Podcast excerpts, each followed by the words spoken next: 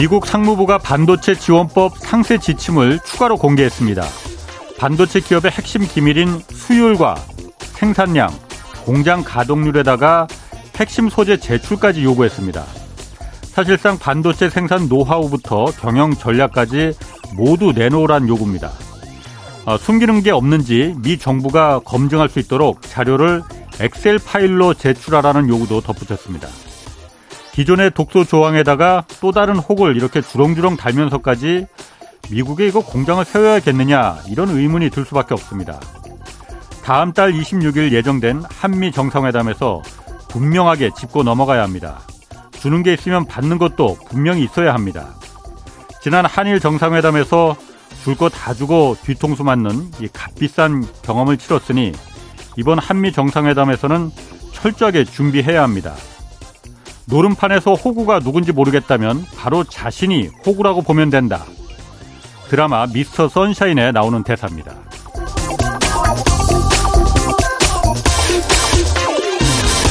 네, 경제와 정의를 다듬는 홍반장, 저는 케이비에스 기자 홍사원입니다.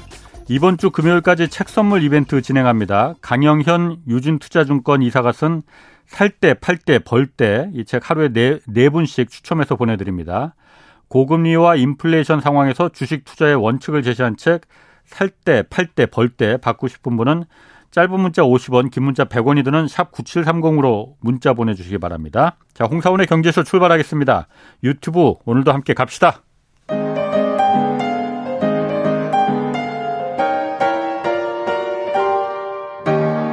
대한민국 최고의 경제 전문가와 함께합니다. 믿을 만한 정보만 쉽고 정확하게 전해드립니다. 홍사훈의 경제쇼.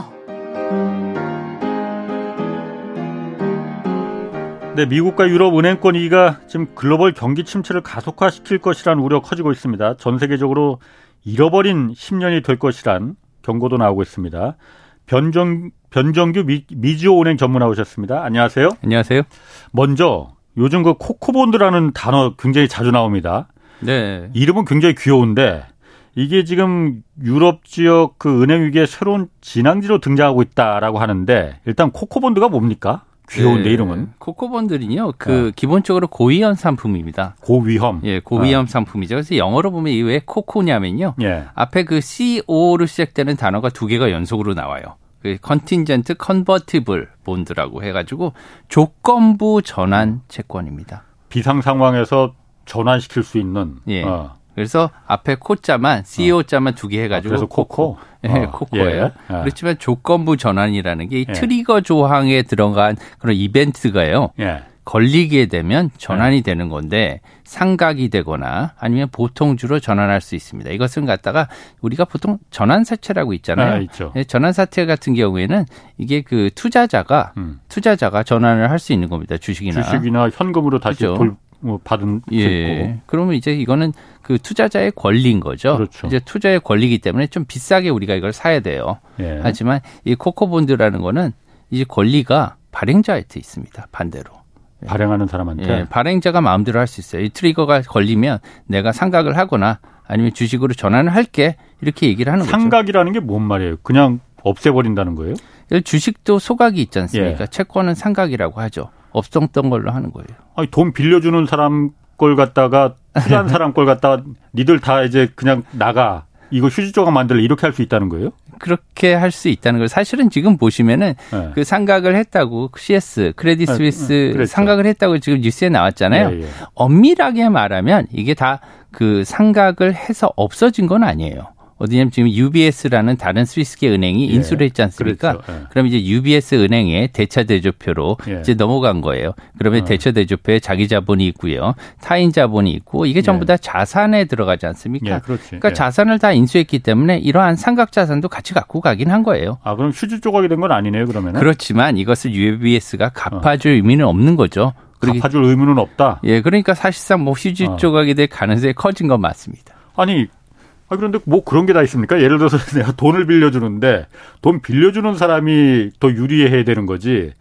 돈 빌리는 사람이 나 이거 나중에 상황 봐서는 안 갚아버릴래. 이럴 수 있다는 거나 마찬가지 아니에요? 네, 그 대신 좋은 게 있어요. 금리를 굉장히 높게 줍니다. 아, 금리가. 예. 전환사채는 오히려 예. 내가 나중에 어, 주식으로 내가 원하면 바꿀 수가 있어요. 주식이 올라가면 내가 주식으로 바꿀래. 예. 사람이 그럼 좋을 거 아니에요. 예. 그럼 프리미엄을 내야 돼요. 그럼 비싸겠죠. 그렇겠죠. 전환사채는 좀 더 비쌉니다. 발행할 아. 때. 그렇지 코코본드를 발행할 때 아, 나 이런 위험한 조항을 끼워놓고 너한테 팔래. 예. 이렇게 생각하니까 투자자들은 그럼 나 무서워서 안 살래. 이러니까 그 대신 내가 말이야. 지금 오 퍼센트밖에 음. 이자를 안 주잖아. 팔 퍼센트, 구 퍼센트 줄게. 음. 이러면은 아 그래? 그럼 이 이런 트리거가 발생할 위험이 그렇게까지 크지는 않기 때문에 네. 내가 일단은 사자 이렇게 아, 생각할 수도 있는 거죠.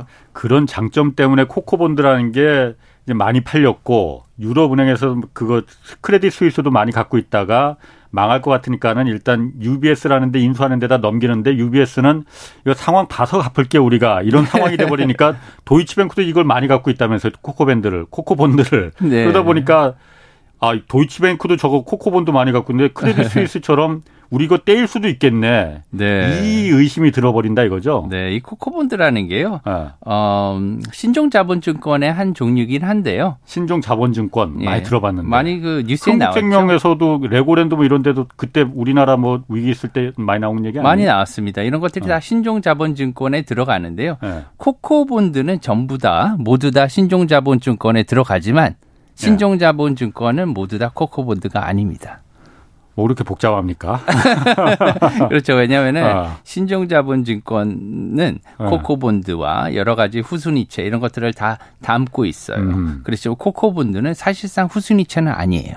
왜냐하면 이게 에이티 원이라고 신문지상에 많이 나왔지 않습니까? 예, 예. 에이티 이게 뭐냐면 어. 어디셔널 티어 일이라 그래서요. 예. 이 자본금이 이제 쉽게 말하자면은 그 비에이에스라고 이제 전체 은행들을 그렇지. 규율하는 예. 국제 예. 아, 은행이 이제 그 첫 번째 가장 코어 핵심적인 자본금을 티어 일이라고 만들어놨어요. 일 순위 자본금. 그게 뭐냐면 음, 예. 자기 자본하고요. 잉여금입니다. 예. 여기에다가는 은행들이 이 티어 일 자본금을 많이 갖고 있으면 가중치를 많이 줘요. 음. 그래서 아, 너는 자기 자본을 많이 갖고 있구나. 아주 예. 우량하는 은행이야. 가중치를 굉장히 많이 주고요. 예. 그 위에 티어 이라고 해서 그 다음 등급으로 가면 뭐 충당금이라든가. 뭐 거기까지는 아니면, 제가 예. 은행을 설립할 것도 아닌데 그렇죠. 그렇게 티어까지 알 필요는 없을 것 같긴 한데. 예, 예. 아. 하여튼 그렇게 해가지고 예. 이제 그 코코본드라는 거는 이제 영구채라고만 아시면 됩니다. 영구채. 예. 만기가 그래. 없습니다. 아, 만기가 없어요? 예. 왜냐하면 이게 신종이라는 거는 구형의 구, 구종의 음. 이제 상대되는 개념이잖아요. 그러니까 내가 빌려 투자를 받는 거긴 하지만은 만기를 만기 없으니까 뭐 엄밀히 말하면 안 갚아도 되는 거니까 그러니까 내 자본으로 잡히는 거라 이거죠. 네, 예를 들면은 그 주식 같은 게 만기가 있습니까? 없죠. 없죠. 네. 근데 채권 같은 게 만기가 있죠. 당연히 있죠. 근데 어. 이 채권은 만기가 없어요. 그러면은 신종이라는 거죠. 옛날에 구종은 주식과 채권으로 알고 있었는데 그 하이브리드 중간에 이상한 애들이 나타난 거예요. 주식도 아니고 채권도 아니고. 예, 그래서 신종이라는 거죠. 아, 그 정체가 모호하 애매하네 아주. 예, 그래서 그래서 두 가지. 이게 그러면 어쨌든 그 코코본드라는 걸 갖다가 그 자기 자본 비율을 이제 새로 맞추라고 하니까 높이라고 하니까 네. 돈을 어디서 자기 자본금을 돈을 이제 생돈을 모으기는 힘들고 그러니까 네. 이런 코코본드 같은 걸 신종 자본증권을 자꾸 발행해서 네. 이거 나 자본 자기 자본 이만큼 올렸다라고 생색을 낸 거군요. 그러니까 쉽게 말하면. 네, 맞습니다. 그런데 이게 이제 문제가 터진 거군요. 네. 우리나라 거는 조금 다른 게요. 거기에 이제 콜 조항이라 그래서 네. 상환 조건을 갖다가 이제 그때가 아직 결정할 수 있는 조건을 하나 더 넣은 거, 온 거예요. 콜 조건이라는 거는 아, 좀 어려워지긴 하는데 지난번에 흥국생명이 그 신종 자본증권을 발행했다가 원래는 이것도 한 오 년만 제가 그때 기억으로는 한 뭐 오 년이면 오 년 뭐 몇 년이면 몇 년마다 우리 이거 그 이자 다시 돌려줄게 이자하고 원금하고 다 해서 네. 그 암묵적으로 관행적으로 이루어졌는데 네. 그때 흥국생명에서 아예 우리 안, 안 돌려줄래 이거 원칙적으로 우리가 안 돌려줘도 되는 거 아니야. 이렇게 해서 그때 문제가 한번 터진 거잖아요. 작년 제가 그 구월 정도로 알고 있어요. 네. 작년 구월인데 한창 미국이 금리를 올릴 때였습니다. 예. 엄청 엄청나게 올렸고요. 예. 이것을 이제 발행한 거는 예. 이제 보통 이제 사 년, 오 년 전에 발행했을 거 아닙니까? 예. 그때 당시엔 제로 금리였던 거예요. 그렇죠. 거의 예. 금리가 굉장히 쌌죠. 예. 굉장히 싸서 그것을 갖다 조달을 한 거예요. 많은 예. 보통 이제 이런 신종자본증권은 굉장히 대규모로 발행을 하거든요. 예. 엄청난 자금을 갖다가 이제 끌어당겨서 이제 보험사가 끌어당겨서 갖고 음. 왔단 말이에요. 근데 예.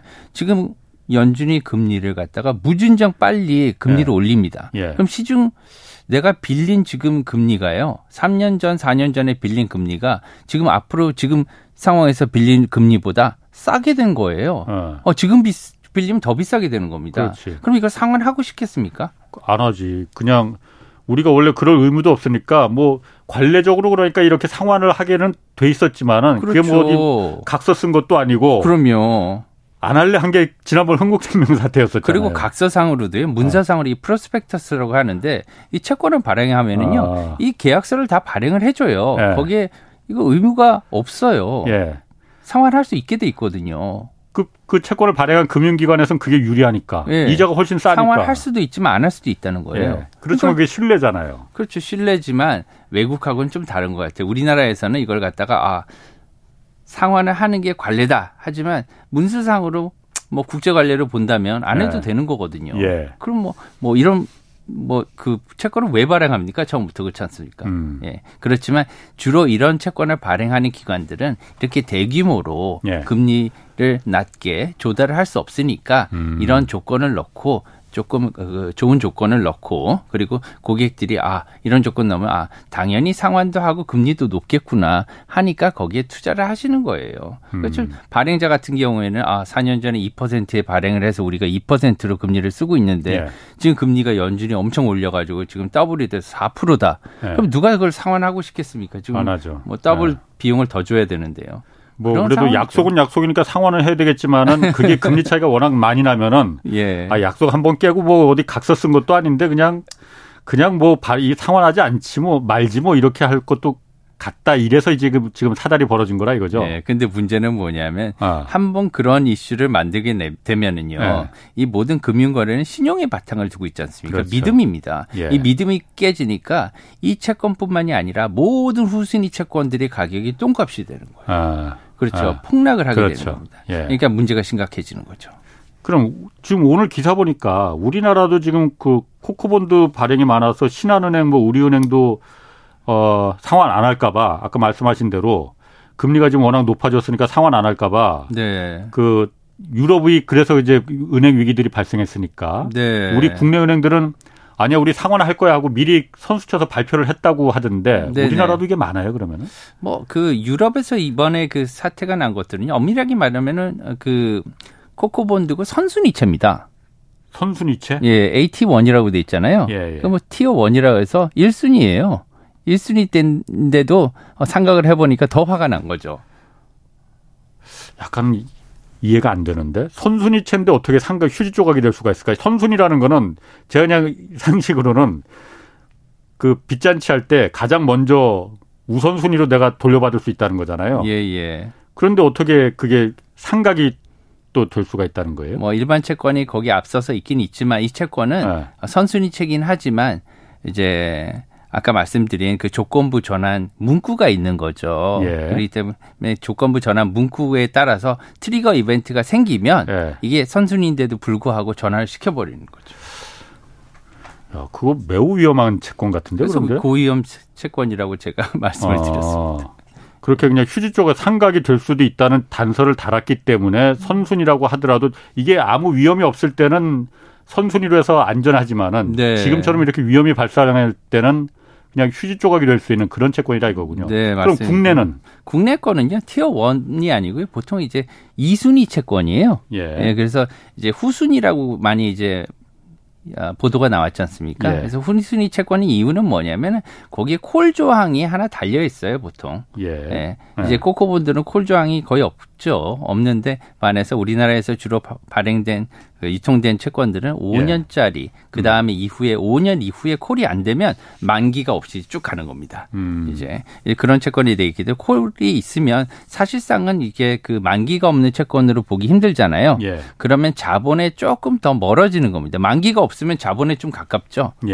예, 주식에 가깝잖아요. 아. 그렇지만 이제 만기가 오 년 음. 후에 이제 완전히 자본으로 편입될 수 있다 이렇게 생각해서 아. 예, 그래서 이제 한 단계 낮은 이 순위 채권으로 네. 편입이 된 겁니다. 아, 그러니까 지금 유럽에서 문제가 되는 그 코코본드하고 국내에서 우리나라 은행들이 발행하는 그 이 신종 자본증권은 말은 비슷하지만 약간 좀 개념의 차이가 있는데 예. 우린 상대적으로 어, 만기에 돈을 돌려준다라는 콜 네. 조항이 있긴 있다 이거죠. 네, 맞습니다. 어. 사실 그래서 어. 우리나라의 이런 그 후순위 채권들은요, 유럽보다는 좀 상대적으로 안전하다고 봐요. 왜냐면은, 음. 어, 그 콜 날짜가 도래하면 대부분 예. 이제 콜을 하기 때문에 사실상 오 년짜리 채권으로 볼 수가 있습니다. 지난번에 흥국생명 그래서 그걸 콜을 안 했기 때문에 문제가 됐던 거고 네. 이번에 그래서 신한은행이나 우리 금융기관들이 네네. 어, 이거 콜 할게 우리 돌려줄게라고 미리 선제적으로 대응을 한 거군요. 우리 안 갚을 가능성 없으니 맞습니다. 반드시 상환할 테니까 믿고 우리한테서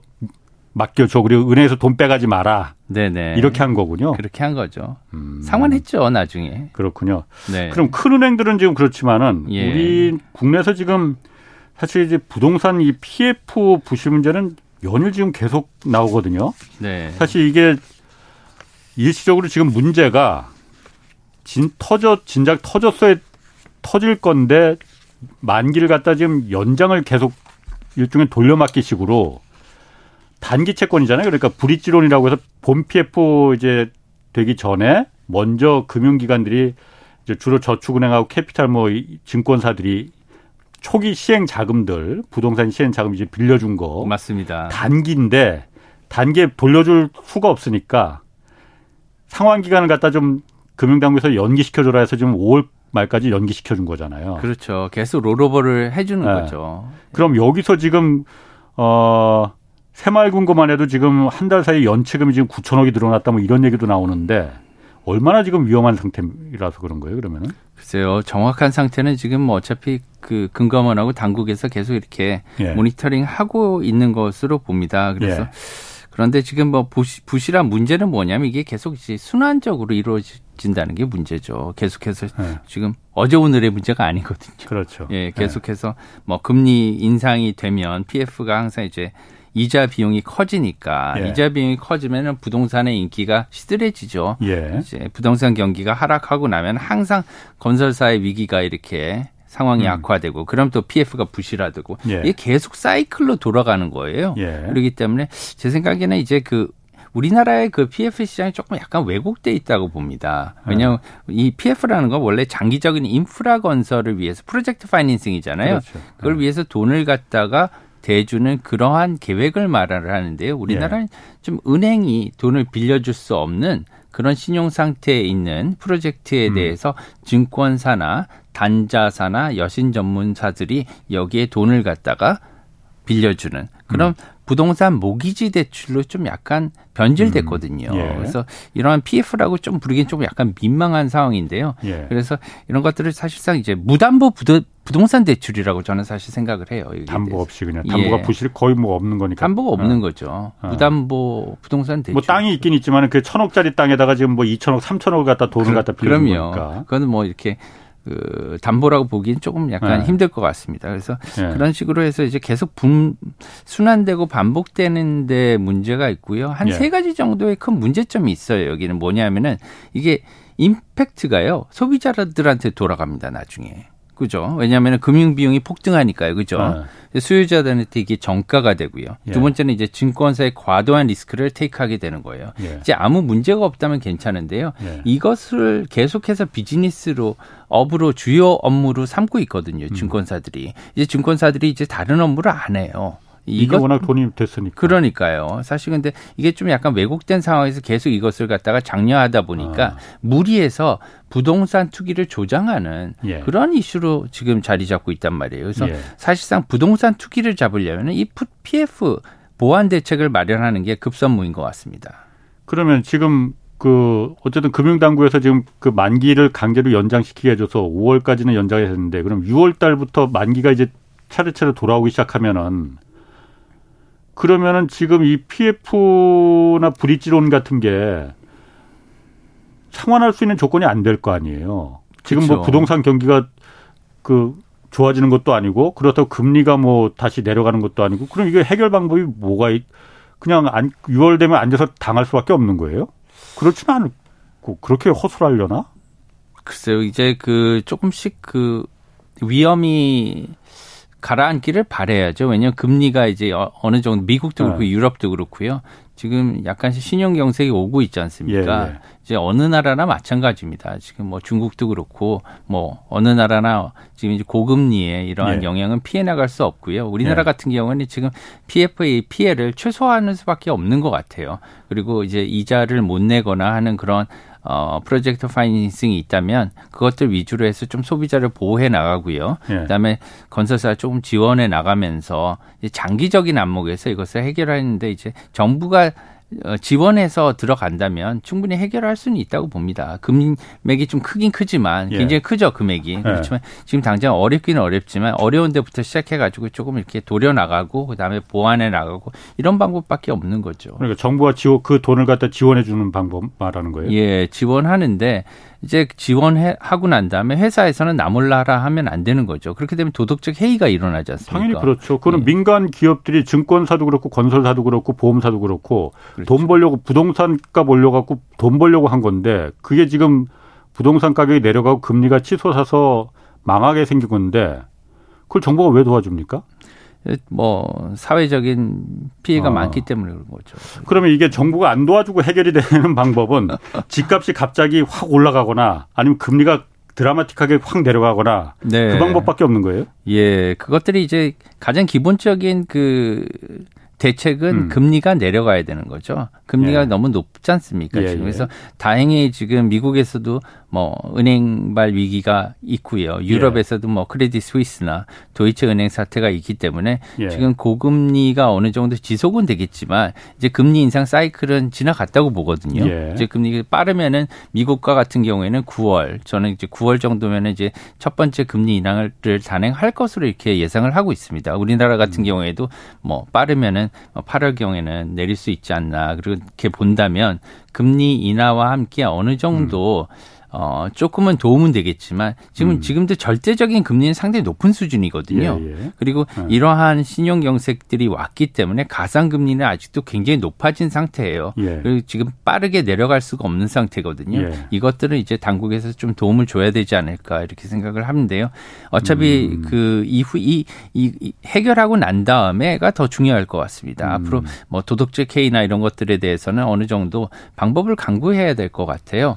왜냐하면은 음. 이것들을 갖다 살려놓고 난 다음에는 예. 그 회사들이 책임을 지는 예. 나중에 이것을 갖다 비용을 갖다가 뭐 나중에 음. 어, 불입을 한다든가 예. 아니면은 나중에 그 소비자들한테 어떤 방법으로든 음. 나중에 보전을 한다든가 이러한 예. 것들이 없다면 자꾸만 이런 그 무리한 계획을 하는 건설사들이나 아니면 피에프들이 많이 나타나지 않겠습니까? 그렇죠. 그래서 그것을 이제 그렇죠. 방법을 강구해야죠. 망할 만하면은 국가가 살려줄 것이다. 이 믿음을 한번 갖기 시작하면은 그거는 좀 아닌 것 같아요. 그건 좀 아닌 것 같은데 어쨌든 그러 그거는 지금 방법이 사실 마땅치 않으니까 정부가 구제해야 된다 이런 얘기까지 지금 나오는 건데 지금 금감원에서 그 가뜩이나 지금 저축은행들이나 이 증권사들 특히 저축은행들 이 연체율 피에프 대출 지금 연체율이 높아져 갖고서는 걱정이라고 하는데 저축은행들 피에프 대출 한도를 더 좀 늘려주기로 늘려주는 네. 거로 지금 그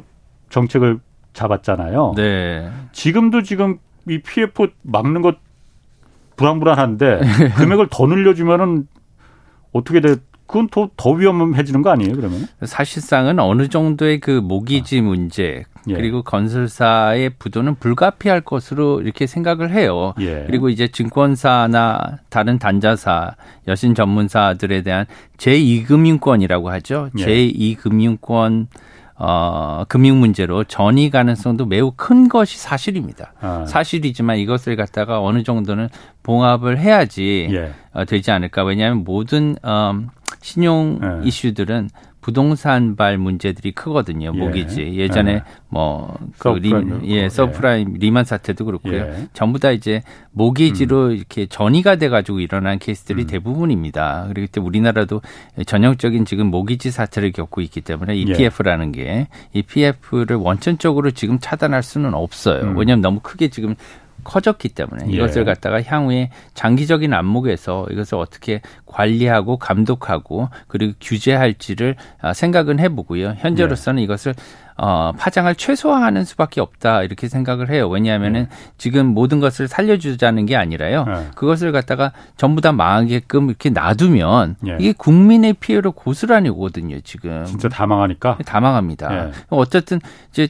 최대한 살려놓고 예. 그다음에 누가 잘못했는지 잘못 잘못을 따져서 어. 이것을 거기에 대해서 책임이 많은 기업들이나 예. 피에프는 구상권을 청구하든가 예. 해가지고 나중에 책임을 지도록 이렇게 지도를 해야죠. 아니 그러니까 제가 물어본 거는 그렇게 나중에 책임을 묻는 거를 일단 도와주고 나중에 책임 묻는 거 당연히 이제 해야 되는 건데 지금 저축은행들이 가뜩이나 지금 피에프나 초기 그 브릿지론 때문에 왜냐하면 브릿지론 초기 사업 그 시행 부동산 시행 자금 여기 돈 많이 들어가니까 그거 빌려주고 그다음에 본 피해로 본 피에프로 전환이 되는 거잖아요. 네. 그럼 건설사가 들어와서 이거 끝까지 우리 준공 책임 준공할게라고 각서 쓰고 도장 찍고 브릿지론에서 초기 사업 시행이 브릿지론에서 본 피에프로 들어간 게 올해 한 건도 없다는 거거든요. 네. 왜냐하면 전부 다 이거 다 망할 거라고 지금 사업성이 없을 거라고 지금 보기 때문에 본 피에프로 전환이 안 되는 거잖아요. 엄청난 금액입니다. 이 상황인데도 불구하고 그러면 이걸 갖다가 더 저축은행들한테 더 빌려줘.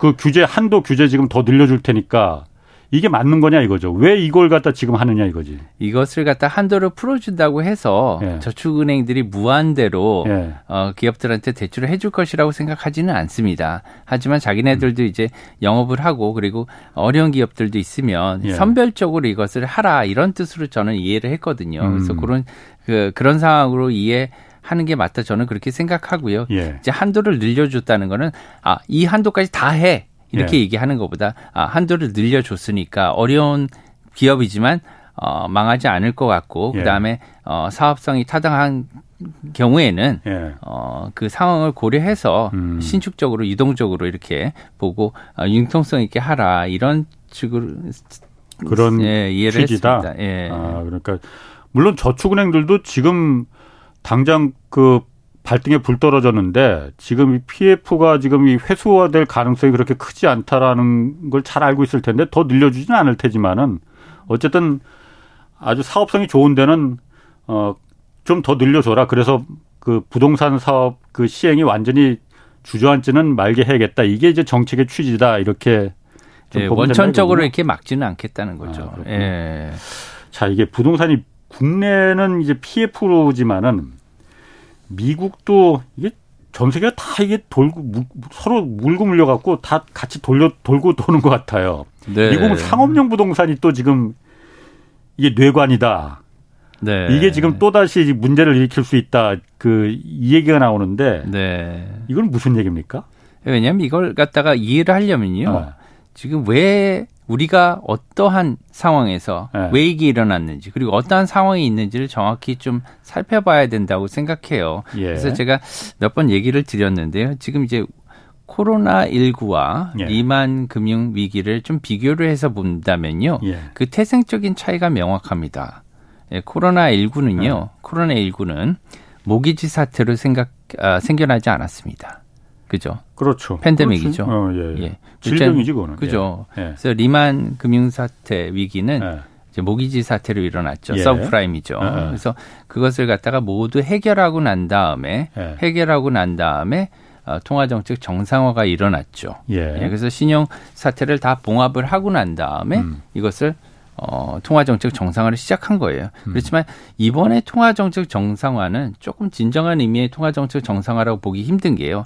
신용위기가 없었고요. 예. 그리고 난 다음에 금리가 굉장히 많이 올랐습니다. 그래서 예. 지금부터 이제 신용의 문제가 생길 수가 있었다는 거죠. 예. 그래서 지금 아까 말씀드린 상업용 부동산이든 예. 우리나라의 피에프 문제든 예. 모두 다 같은 원리입니다. 그래서 예. 한 가지에 올라가면 다 똑같거든요. 금리를 너무 빠른 시간에 너무 음. 많이 올렸어요. 예, 예. 그렇기 때문에 지금 이런 문제가 났거든요. 음. 그리고 그 전으로 더 올라가면은 지금 리만과 비교해서 코로나십구는 굉장히 빠른 시간에 굉장히 빠른 시간에 미국의 연준 대차제조표 자산이죠. 음. 이게 전부 다 얼마나 돈을 풀었다는 그 증거가 되는 그렇지, 거거든요. 예. 그래서 미국의 자산 대차제조표가 코로나십구 전에 사조 달러가 안 됐어요. 그렇지. 근데 이게 구조 달러 가까이 두 배 이상 늘었단 말이에요. 예. 그럼 뭐냐면 두 배 이상 돈을 많이 풀었다는, 풀었다는 거예요. 예. 그래서 이렇게 돈을 빠른 시기에, 그래도 채 이 년이 안 됐잖아요. 예. 채 이 년이 안 된 시기에 그렇게 빨리 풀었어요. 예.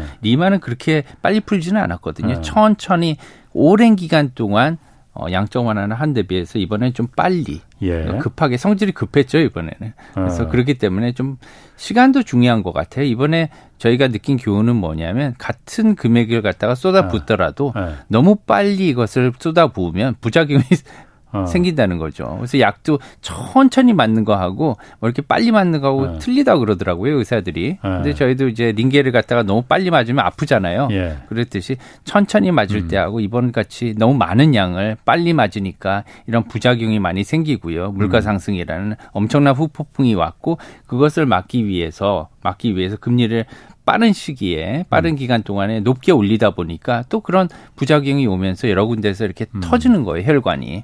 그러면서 신용 위기가 이렇게 곳곳에서 온 거고요. 그래서 신용 이런 경색에 대해서는 여러 음. 군데에서 아마 조금 더 추가적으로 있을 것으로 봐요.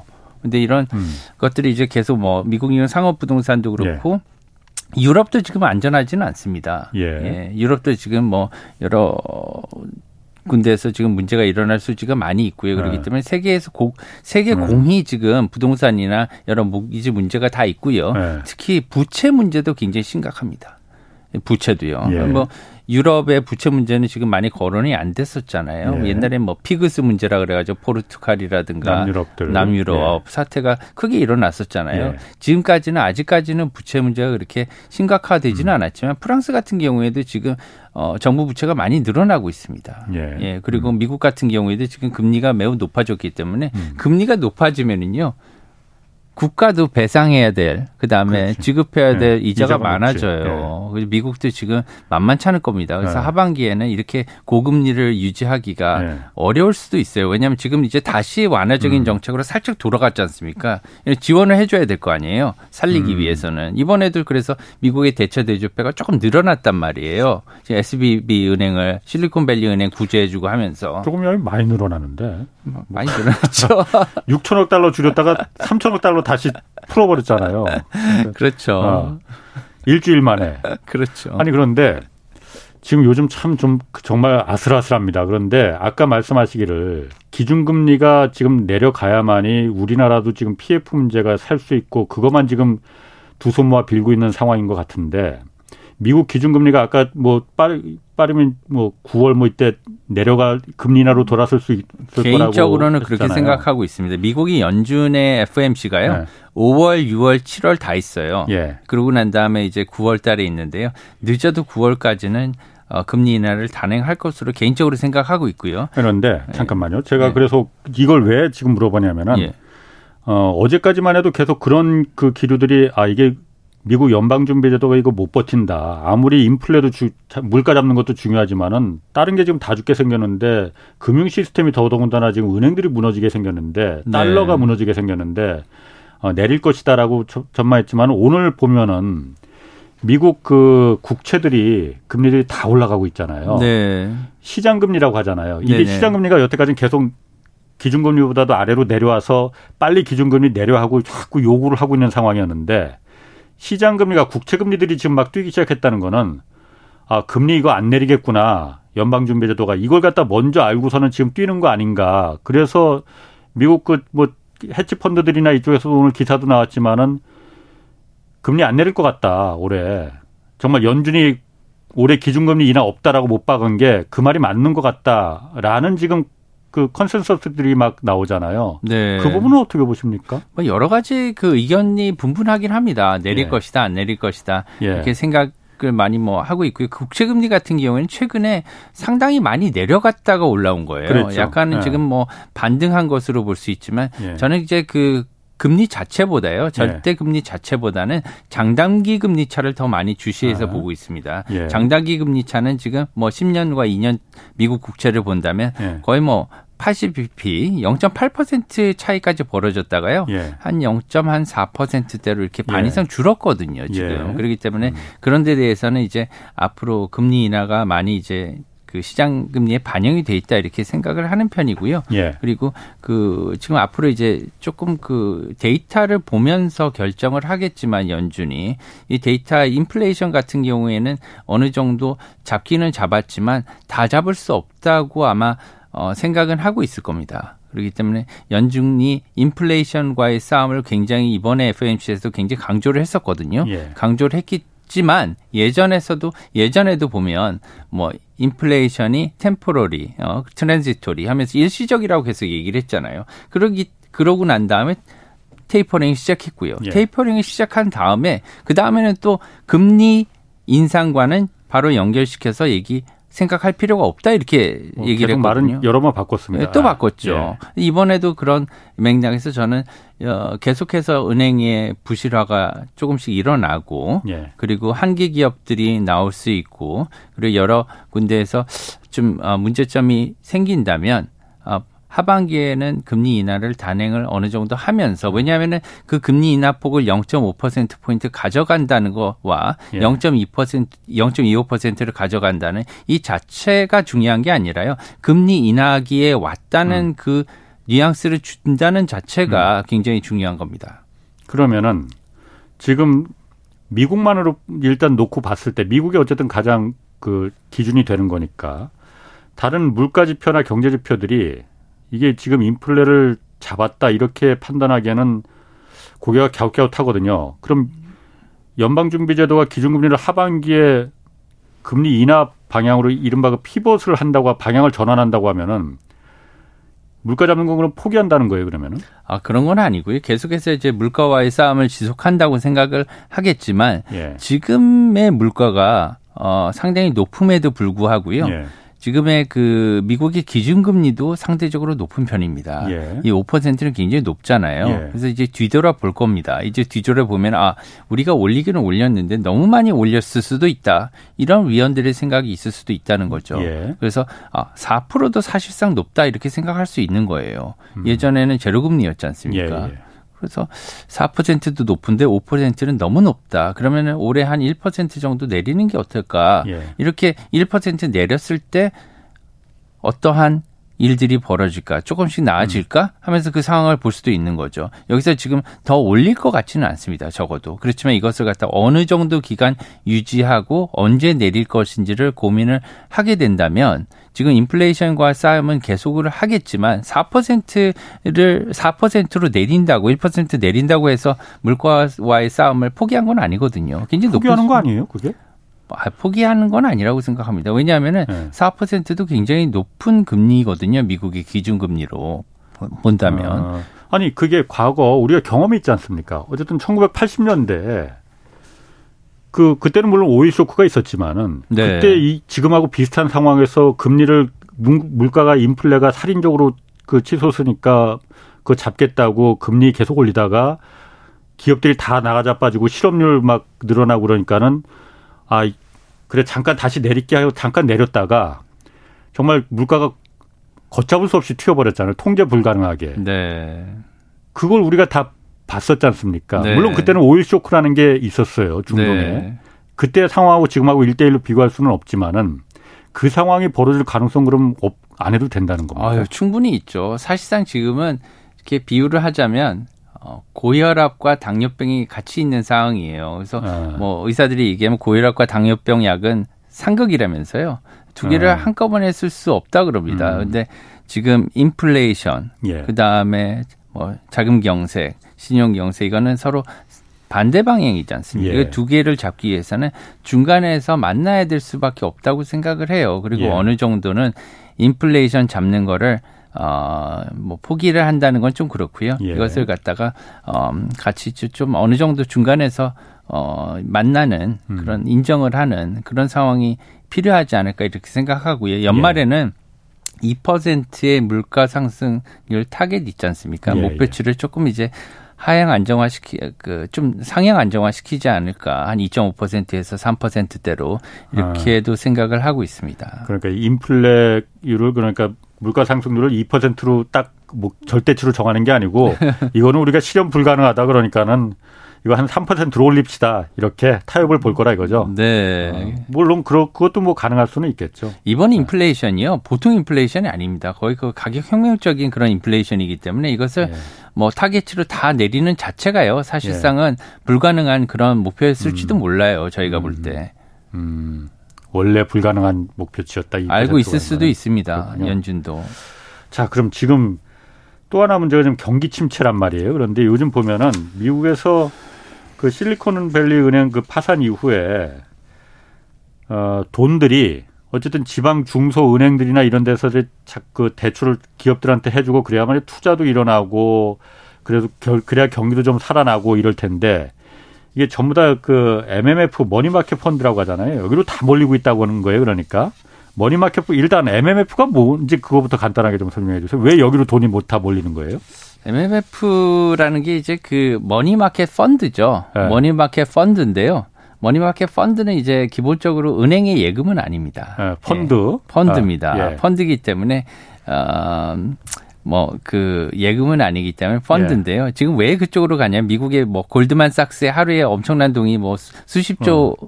가량의 돈이 몰렸다고 하죠. 예. 하루 만에. 제이피 모건도 그렇고 뭐. 예. 이제 이것을 갖다가 그 머니마켓 펀드로 가는 이유는 한 가지입니다. 네. 뭐냐, 은행을 믿을 수 없으니까 이제 네. 은행이 예금이나 차라리 뭐 머니마켓 펀드로 갈아타자. 머니마켓 네. 펀드로 가면 이자율도 좀 더 낮고요. 네. 또 좀 더 주고 게다가 뭐 좀 분산 효과도 있지 않습니까? 은행에서 빼가지고 일단 네. 머니마켓으로도 보내고. 그다음에 뭐 골드만삭스나 제이피 모건 같은 게 망할 염려도 사실 지방 조그만 은행들이 실리콘밸리 은행 같은 게 망할 가능성이 더 크지. 그런데 망하지 않을 거다 이렇게. 판단한다 이거죠. 네, 제이피 모건 같은 경우는 상업은행도 있고요. 예. 그리고 증권사도 있습니다. 예. 제이피 모건 증권사 같은 경우에는 엠엠에프를 갖고 있겠죠. 펀드니까요. 예. 음. 증권사 자산운용사는 뭐 엠엠에프를 운영을 하고 있고요. 예. 제이피 모건 상업은행 쪽에서는 예금 계좌를 갖고 있는 거죠. 그래서 음. 하나 근데 미국의 상황이라 우리나라랑 바로 이렇게 연결시켜서 얘기하기는 조금 힘들어요. 우리나라도 지금 보면은 엠엠에프로 많이 자금이 흘러갔. 다고 하죠. 그런데 예. 이제 우리나라 사람들은 이제 증권 계좌 하면은 그 씨엠에이를 좀 더 많이 생각하시는 음. 것 같아요, 사실은. 예. 이제 C, C, 아. 씨엠에이 같은 경우에는 이제 증권 계좌죠, 계좌. 예. 이제 증권에 이제 은행에 예금을 하면 이제 그 은행 계좌가 되는 거고요. 예. 증권에 예금을 하면은 그 계좌가 이제 씨엠에이 계좌가 되는 거고요. 이제 그 증권사에서 우량 채권을 가지고 굴리는 펀드가 엠엠에프 채. 채권입니다. 음. 엠엠에프입니다. 펀드예요. 채권 펀드. 네. 그러니까 단기 국채 같은 안전한 상품에 굴리는 거. 네. 그게 엠엠에프라 이거죠. 예, 우량 어. 채권을 중심으로 음. 굴려서 시중 자금, 시중에 예금 이자보다 조금 더 많이 주는 것을 목표로 하고 있습니다. 음. 그래서 문제는 뭐냐면요. 이것을 은행에서도 팔아요. 예. 엠엠에프를. 파는데 은행에서 사더라도 원금 보장은 안 됩니다. 예. 예. 그렇기 때문에 펀드이기 때문에 당연히 그렇지. 예. 원금 보장은 안 예, 되는 예. 거죠. 그래서 미국에서는 좀 이런 것들을 갖다가 다원화 차원에서 아. 포트폴리오 뭐 아. 투자 다변화 차원에 할 수는 있는데요. 우리 우리나라 같은 경우는 조금 예금자 보호 차원에서는 안전하다 이렇게 보기는 좀 개인적으로 좀 그렇군요. 생각이 아. 어렵다고 생각합니다. 뭐 엠엠에프로 몰린다 이 얘기가 왜 나왔냐면은 엠엠에프로 지금 미국의 돈들이 다 은행에 그 은행에서 돈 빼서 엠엠에프로 다 거기가 은행도 우리 못 믿겠다 지금 망할 것 같다 그러니까는 다 빼서 지금 엠엠에프로 간다는 거잖아요. 네. 그럼 은행들이 돈이 없으면은 은행들이 기업들도 은행에 가서 사업 투자할 자금 같은 거 대출받아서 해야만이 할 텐데 네. 그게 지금 없어진다는 거 아니에요? 그러면은 음. 경기 침체가 이게 더 가속화되는 거 아닌가? 그런 생각이 들거든요. 지금 이제 투자할 상황은 아니잖아요. 지금 그러니까 더 많이 몰리는 거예요. 지금 우리나라 음. 같은 경우에도 그 법인 자금이 대부분이라고 그러거든요. 이 엠엠에프의 네. 그 증가분을 보면 뭐 아. 지금 이백조가 넘었다고 그러는데 예. 이제 그 대부분의 자금들이 이제 법인 자금이 됩니다. 예. 이제 법인 자금이 그쪽으로 많이 이제 넘어갔다고 하는데 이런 것들을 본다면 이제 이제 투자 자금들이 이제 엠엠에프에 이제 놀고 있는 거죠. 음. 이제 엠엠에프에 들어가 있고 이제 금리 인하가 본격화되고 안전자산 선호 현상이 조금 이제 희석되면은 바로 이제 주식이나 아니면 다른 투자 자산으로 이것들이 음. 갈 것으로 이렇게 생각을 합니다. 예, 그렇군요. 그러면은 지금 다시 우리로 좀 돌아와서 환율은 좀 어떨지 환율도 좀 궁금하거든요. 그런데 요즘 환율은 사실 굉장히 좀 요 며칠 사이는 굉장히 안정적이에요. 천삼백 원 선에서 왔다 갔다 하는 선에서 안정적으로 유지되는데 이게 지금 한, 그 얼마 전까지 좀 우려됐던 한미 간 금리 격차 이것도 그렇고 또 우리 무역 수지 계속 또 경상 수지까지 적자돼서 달러가 상시적으로 부족해지는 거 아니냐. 그럼 환율이 갑자기 막 이렇게 막 천오백 원 막 이렇게까지 뛰는 거 아니냐. 네. 그런 뭐 걱정 같은 거 안 해도 됩니까? 네. 그렇게 뭐 높이 올라갈 걱정은 안 하셔도 되고요. 예. 지금 같은 경우에는 이제 그렇게 또 약해질 어, 상황도 아닌 것 같아요. 그렇기 때문에 예. 지금 천이백구십에서 뭐 한 천삼백 원 초반 예. 이 박스 레인지 장세를 지금 보이고 있습니다. 예. 왔다 갔다 그 예. 안에서 하고 있는데요. 이 정도면은 상당히 아직도 높은 수준이라고 봐요. 예. 우리나라 그 평균 환율이 한 이십 년 사이에 보면 한 천백 원대 초반 정도 되거든요. 예. 예. 그리고 어, 올해 초반만 해도 작년 말만 해도 어, 천백 원대 초반까지 내려갔잖아요. 예. 그렇기 때문에 지금 천삼백 원을 중심으로 한 것은 이제 한 백오십 원이나 이백 원 이상 올라와 있는 상태다 이렇게 생각을 음. 하고요. 그렇게 된다면 아직도 높은 상태다. 예. 낮은 상황은 아니다. 왜냐하면 예. 여기서 백오만 원 더 올라가면 천사백 원이면 굉장히 높은 수준이잖아요. 예. 그렇기 때문에 천삼백 원은 그렇게 낮은 수준은 아니고요. 음. 하지만 지금 그 유로 상황이 조금 여의치가 않아요. 유럽 상황이? 예, 예. 유럽 상황이. 예. 지금 달러가 조금 이렇게 올라온 이유는 한 가지입니다. 뭐냐면 유럽 상황이 이렇게 녹록지 않다는 거예요. 아. 이제 도이치 상황이나 씨에스 이런 네. 이슈 때문에 지금 코코본드 이런 것들 때문에 음. 이런 것들이 아니었으면 이제 천이백오십 원대로 내려갔을 수도 있거든요. 그런데 예. 지금 달러가 그 조금 강해진 이유는 이런 유럽발 이슈들로 인해서 음. 강해졌고요. 특히나 그 그 일본 같은 경우에는 하반기에 이제 통화 정책이 좀 변경될 가능성도 있어요. 어떻게요? 예. 왜냐하면 지금 이제 새로운 총재를 네. 맞이했잖아요. 일본은행 총재. 예. 예. 그리고 일본도 물가 상승률이 예. 굉장히 높습니다. 예. 예. 매우 높고요. 예. 뭐 피피아이 같은 경우에는 생산자 물가 지수 같은 경우에는 작년 뭐 올해 초반까지 예. 전부 다 구 퍼센트를 이렇게 유지를 음. 하고 있어요. 십 퍼센트 넘어간 경우도 있고. 예. 그래서 일본도 물가 상승률이 매우 높기 때문에 지금 현재 같은 마이너스 금리를 유지하기는 상당히 힘들 음. 것으로 생각합니다. 그래서 뭐 임금도 많이 올랐다 그러잖아요. 예. 그렇기 때문에 일본에 놀러 가실 분들은 좀 빨리 가시면 아. 좋으실 것 같고요. 그리고 하반기에는 좀 금리를 갖다가 어, 금리 상승까지는 아니더라도 아. 뭐 밴드를 갖다가 지금 움직이고 있는데요. 그 밴드를 좀 확대하거나 조금 그 음. 완화적인 그 통화 정책을 할 가능성이 없잖아 있습니다.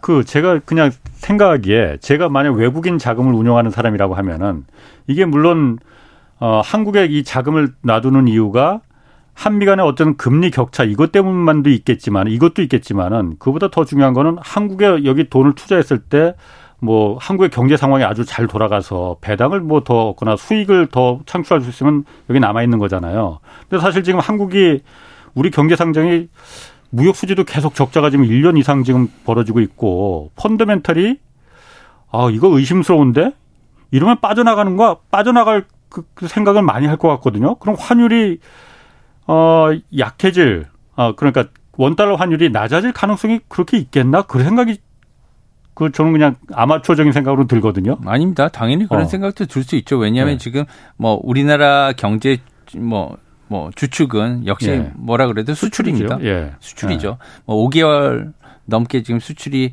어, 마이너스로 가고 있고요. 예. 또 뭐 무역 수지도 적자를 갖다가 수개월째 이렇게 연속으로 일 년 넘게 일 년이 넘었지 지금이죠. 그렇죠. 예. 아니 그러면은 외국인 자금들이 한국에 남아 있을 이유가 그렇게 많지 않을 거 아니에요. 빠져나가면은 그거는 환율을 자극할 수 있는 그 동, 동인이 되는 거 아닙니까?